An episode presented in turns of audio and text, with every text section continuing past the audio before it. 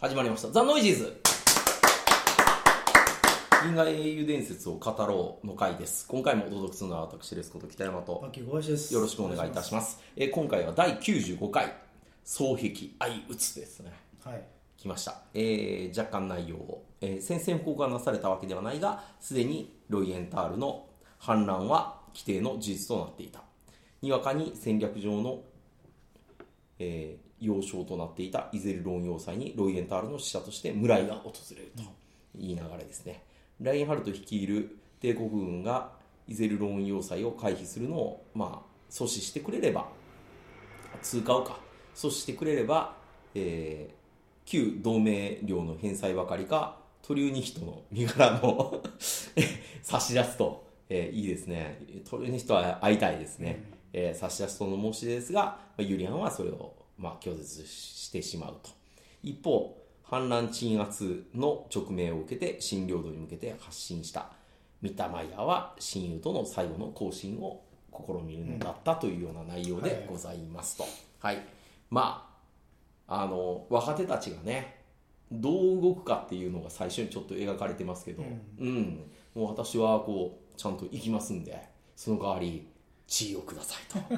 いうのが ね出てきたりとか結構こう最初の下り見てるとまあこの立場にいた時にこういう戦闘状態になったらどうすりゃいいのみたいなやつって、うん、あなれかなかがこれあれでしたっけあのーあれグリルパルツァーでしたっけ誰でしたっけ調査行ったのはうるばしい事件のえーグリルパルサーやったと思いますよ、はいやーもう今回の話にソーランに関して、うん物語上最悪の人物としてグリルパルツァーですからね、 本当ね彼がね、まあ、この後、まあもう見てる人はお分かりになると思うんですけど、後に報いを受けますけどはいこれもうちょっと、うんあれね前の回のところで、うんあのウルバシーの調査行った時に報告しなかったとは言ってますけど、はいあいつがまさかこんなこすいこと考えてたとはねここで自分の栄奪のことを考えて、はいあのちゃんとロイエンタールの報告とかはいしてれば、少なくとも自分の責任に関しては認めますがこの地球教の関与があったかもしれませんってことに関してロイエンタールが報告した可能性ありますかまあらそうねで、すよね、そこまで行ってればね、やってた可能性はあるんですけど、全く自分でもう調査したことに関して内密にして、うんあのき切り札を自分自分のものにした上であなたの力になりますと言ってうんちょっとこの辺が、まあ、まあまあ、でもね、あの相打たないと話は進まないんで、そうそうそうそうまあ仕方ないんですけど、まあそういう野心持ったやつが、うんあのこれからの新世代の少年あのやつらにもう生まれつつある上級大将とかそうですね、うんはい。というところがまあ出てきているというところですよね。でまあ、久しぶりに出てきたこう村井がなかなか、まあ、アクセントがあったというか、うん良かったですねイゼルローンのところに来てユリアンが「このまま残りませんか?」っていう一言をねあの言う前に村井が「ここにはもう私の居場所はないから」っていうね、ええ先に言っちゃう。年を取れば取るほど、もう老兵たちが泣けてきますよいやーみんなのなんであんなにちゃんと気を使えるんですかね一般生活でこう年取った人って気使わないじゃないですか全然、えええああいうこうやっぱできた方っていうのは先にねこう言ってくれるっていう、ううんもうねあのここに長くいてしまうと良くないっていうね、若い者にちょっと口出したかもしれないそうそうそうそう言っちゃうところだった、でまあ今回もし引き受けたりなんかしたらゆりやんはちょっとしがちゃうつもりでもいたよっていうね話になって、まあ、ゆりやんはもう村井さんっていうのがずっと言えないま まうんうんうんっていうねええああねなんいかやね、やっぱりなんか、やっぱ銀英伝はね、やっぱこれだけのな、ずっと、あれじゃないですか、一緒に人生を共にしてきたようなキャラクターじゃないですか。そうですねやっぱね、こういうところの使い方が本当にいいですよね。いいですね一回別れてしまったけども、今度うんまあ、市民というか、市民になった村井がまたこう特使としてやってくるみたいなそうです使ねい方。うん村井もまたちょっとあれですよね、まあ、特使としての一応確保はしてましたけど本当に一般人の身なりで来たっていうのもね、うんそこもなかなか軍服姿の村井しか見たことがなかったから、あのあの村井っていうのはあもうなんか退役して、うん完全にね普通の市民としてちょっとまあ一歩身を引いたところからのこう発言をしてるような感じっていうのがまあこの演技でも見えたのでだから、だから、あからフレデリカもそっかあもう方もあのもう軍人辞めてるから、うん彼女はやっぱ敬礼じゃなくて、うん、会釈っていう感じそうですね、会釈でしたねや。っぱああいうところがうん本当になんかいいですよね、もうその立場と変わったりとか、うんうん自分が一体どういう職務をしてるのかどういう立場なのかどういう相手とどういうあの流れで接してるかってことに関してなんかもうやっぱ、ね、そういう所作でなんかちゃんと説明するっていうか分かってるか分かってないかっていうのはもう銀英伝は本当にねそこはやっぱ素晴らしいですねい。や、うまいですよね。でそれで時間の経過とか時の流れとか、ううんん変わったんだなってことがすぐ分かる。うんでまたユリアのね中でいろいろこうここでどう加担してどうかっていうのは一応算出した上で、まあ、ちゃんときっちりね今回はまあ生還するっていうところの行動を取りましたから、まあ、ただユリアの中でちょっとやってやろうみたいな気分がなくはなかったっていうところがね いやもうだって彼はもういつかやってやろうっていうもまあ手駒がすごいでうすすからごねいですから、ええだってそのヤンの弟子として采配してみたいっていう気分は常にあるけどまああそこは自重するべきですよそうそうねそううんでそこで加えてる五丁ですよが来て、今回の正解やったと思うけどもっていううんっていうねもうも別に責めてるわけじゃないんだからねっていうこのこれええいやうもう確実に彼女の部屋のところにコンコンってあの夜多分訪れてますねー恐ろしい ですねえ多分気温はそんな下がってないのに、あのユリアの口の中から ふーっえ怖いってだから怖いからとユリアンなのって ねユリアンがね、普段よりさらに喋らなくなってたら超怖いですよ。いやーあんなねなんか可愛い仕草されたらもやばいっすねう。俺は反応しちゃいますよオスはあ、やばいっすね。可愛いっすよあれはちょっとね、責めてるわけじゃないんだからうんも褒めてんのにみたいな、う、もうユリアンはかなり悶々としてるから、ほんとね、いつリミッター切れるかわかんないですいよ。やもう切れてるんじゃない ですか、そうか、もう狂気の世界に入ってるんや。 だってあれと自分の手駒はあんだけいてもまだ使わない加えてるご長できないいやあの日の夜訪れてますってえ言ってますか、えいやー村井引き止めれないって常に我慢の連続ですよまあねいやいや維持戦うのも大変ですけどやっぱああいう平時じゃないけど、やっぱ維持するのも大変な仕事ーでいすやからーね大変なんですけどねなんで戦わねえんだっていうバカもいますしね、うん、だからその普通にポプラなんかね俺ちょっと行ってきて、ね、よ鳥の人の首プッと跳ねてきて「持ってくるよいやいやいや」って言ってるのに対して「ってああいうねチャランポランな楽な連中とは違いますどうだ俺記念撮影で片手に斧持ってこっちに首でこっちに足いやで どうやってあいつらね気楽なもん気楽なもんでですよっていうすよばいいやまあでもねあいつらもうあのゴーって言われたらもう徹底的にやることしか考えてないいやですからーもういつユリアンの号令出るかっていうね待ってますからねううんんまあそうだろうなって連中ばっかりですそうかそうら分かってて言ってますからねどうよっつってうんまあだけどユリアンがどうしてもしたらやってもいいんだけどねって村井と乗ってくって言っていや怖い怖いだからその我慢するユリアンと、まあ、対比して帝国軍にいる我慢して攻めないといけないミッタマイヤーですよね、っていうのの対比がこの回では非常にうまく描かれていたようなあ まあそういう演出見上た目の奥さんとのやり取りもこの回でありましたありましたいやーはい奥さんもね奥さんもねいいですよねこう親友やから何も言いませんけどもし敵やってなってんやったら私もちゃんと憎みますって言っていやもううんいやけどカーってなってましたよいや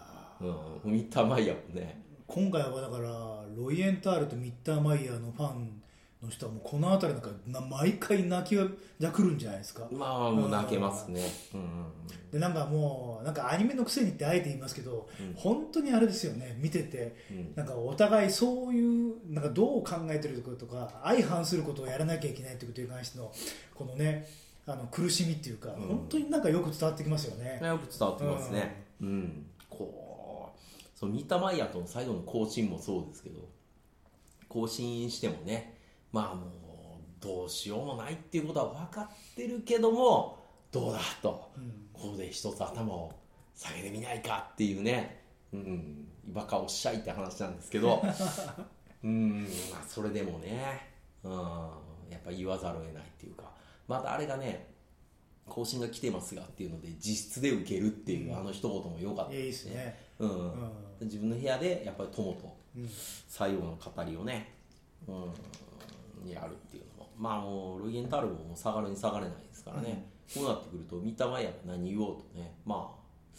無理ですよっていうことしかまあ言えないですよね、うんでそのくせロイエンタールはまあ俺から言うのもなんやけどまあこの後こ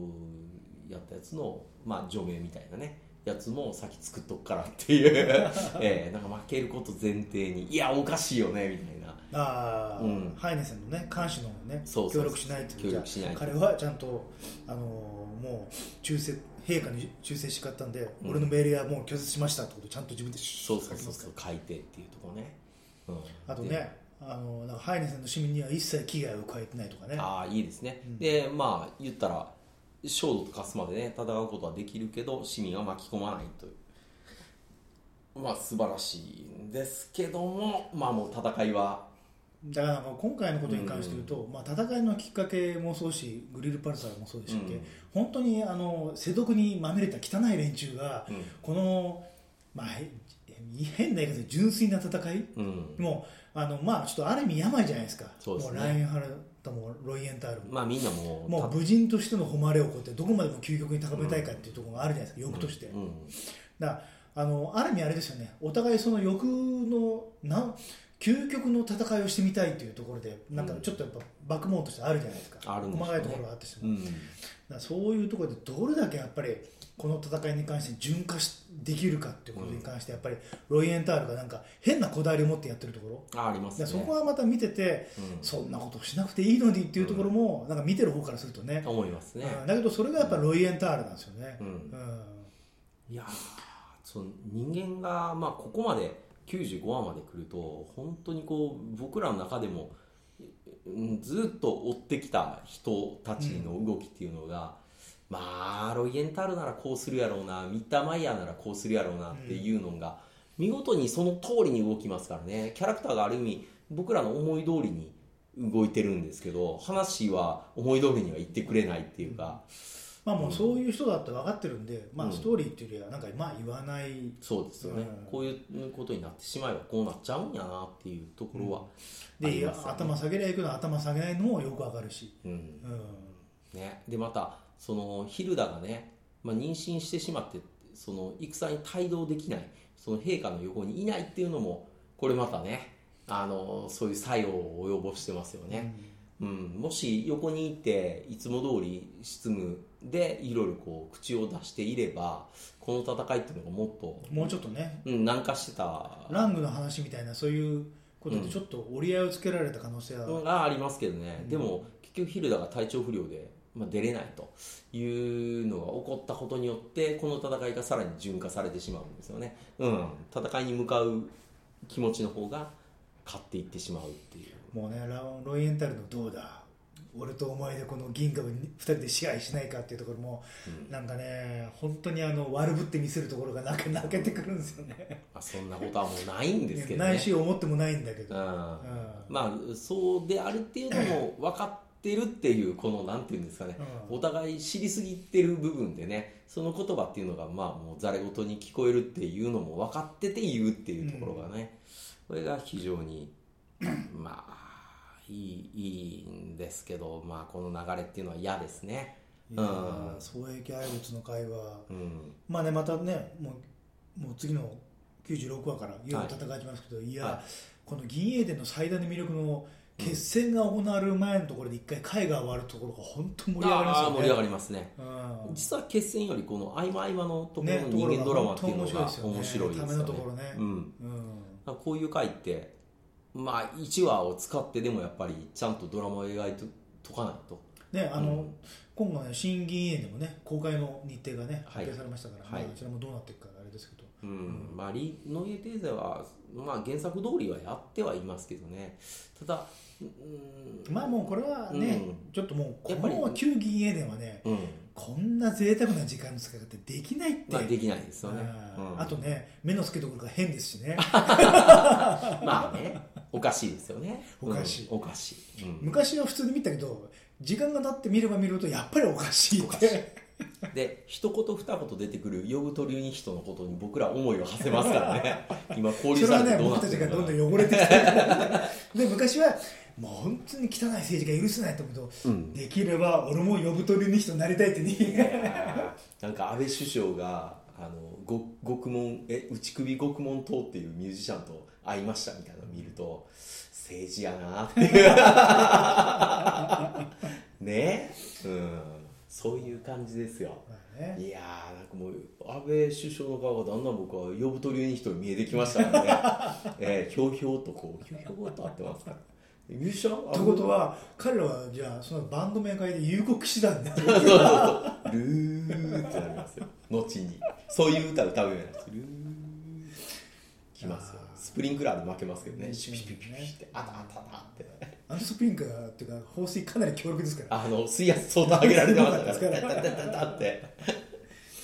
まあまあね、こんな感じなんですけど、まあ次回からいよいよ戦いと。なんとかね、はいあのツイッター上でもなんとか今年中にはい本殿に関してはうん。終わらして、北山さんが、まあ、条件とか折り合えばぜひ私はちょっと大阪の僕は私ね大阪の銀栄でバイト私はこの前はい一回旅行で行ったんではすけど、いはいまあ、あそこでうん。ちょっとねうん。あの最後なんか貸し切りもできるらしいので、おー、貸し切って。うんまあ、みんなで大阪に、うん、行くっていうのもまあ面白いんじゃないでですまか、あね向。こうに住んでる方とかもしね、うんいらっしゃればそれでなかなかね関西の方っていうのはお会いすることできないですからそうですねまあ公開収録うんまあそこでオフ会的な感じでそこで取りつつ、うんワイワイって感じじゃないですか、もうだってもうもうだって俺たちの旅何年8年8年ぐらいですいねやーそのぐらいやってもいいでしょううんいいと思あう、ーうんまあもちろん持ち出しになっちゃうんですよね北山さんと私で、はいこうやって私が提案しながら言ってますけど、うんうんううんんまああとやっぱりあれですよねまあ全部終わってからでいいんですけどちょっと吉川さんはゲストで一そう回ですねねええなぜこんなに人が死ぬところがえぐいのかって話あのちょっとこだわってるところ間違ってないかっていうね、 ええところはちょっともう一度聞きたい気を問いただしたいですね問いただしたいですね、まあ、吉川さんは本当吉川さんのアニメ表ってまああのフェイスブックとか見てても割とねやっぱりきつく見るところきつく見てますから今のアニメに対してこうすりゃいいのにああすりゃいいのにっていう意見ってなんかうんその銀英伝のプロデューサーやっていうことをちゃんと分かっててそれを読んでる方っていうのはなんか腑に落ちる部分ってあり何でますこめかみに銃突きつけないんだとかそういうことギ いやいやいやいやャーとか言ってもうちょっと血がベーっと流れてるのが、市民たちがね、あの、炎で、あーとか、あの、車にひかれて腕がギャー とかあとあの、地球鏡の仕掛けた変な罠でみんながギャーってね、あと、キエーってね、ならないのか何ですかっていう、ね。毒ガス水詰めいっぱいあるだろうとか、ね、まあ、あの、近年、吉川さんがあのプロデュースされた牛音虎、んえー、えぐかったですよ ね。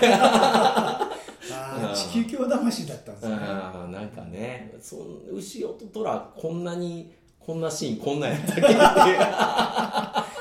う。陰影伝魂だったうん、あなんかね近年のアニメっぽくなかったっていうか、なるあげまあ、でもいやほら原作を見てる人からするとあなんかこういうこういう感じだったっていうので収まるんですけど最近のアニメの文脈見てるとあれちょっとおかしい ええちょっとちょっと文脈と違う感じはしたんですよね、うん、まあ、まあ、ぜひね、はいちょっとなんかやりたいと思いますんで、はいその時はぜひ皆さんよろしくお願いします。はい、ということで、のんぱきさん、ありがとうございました。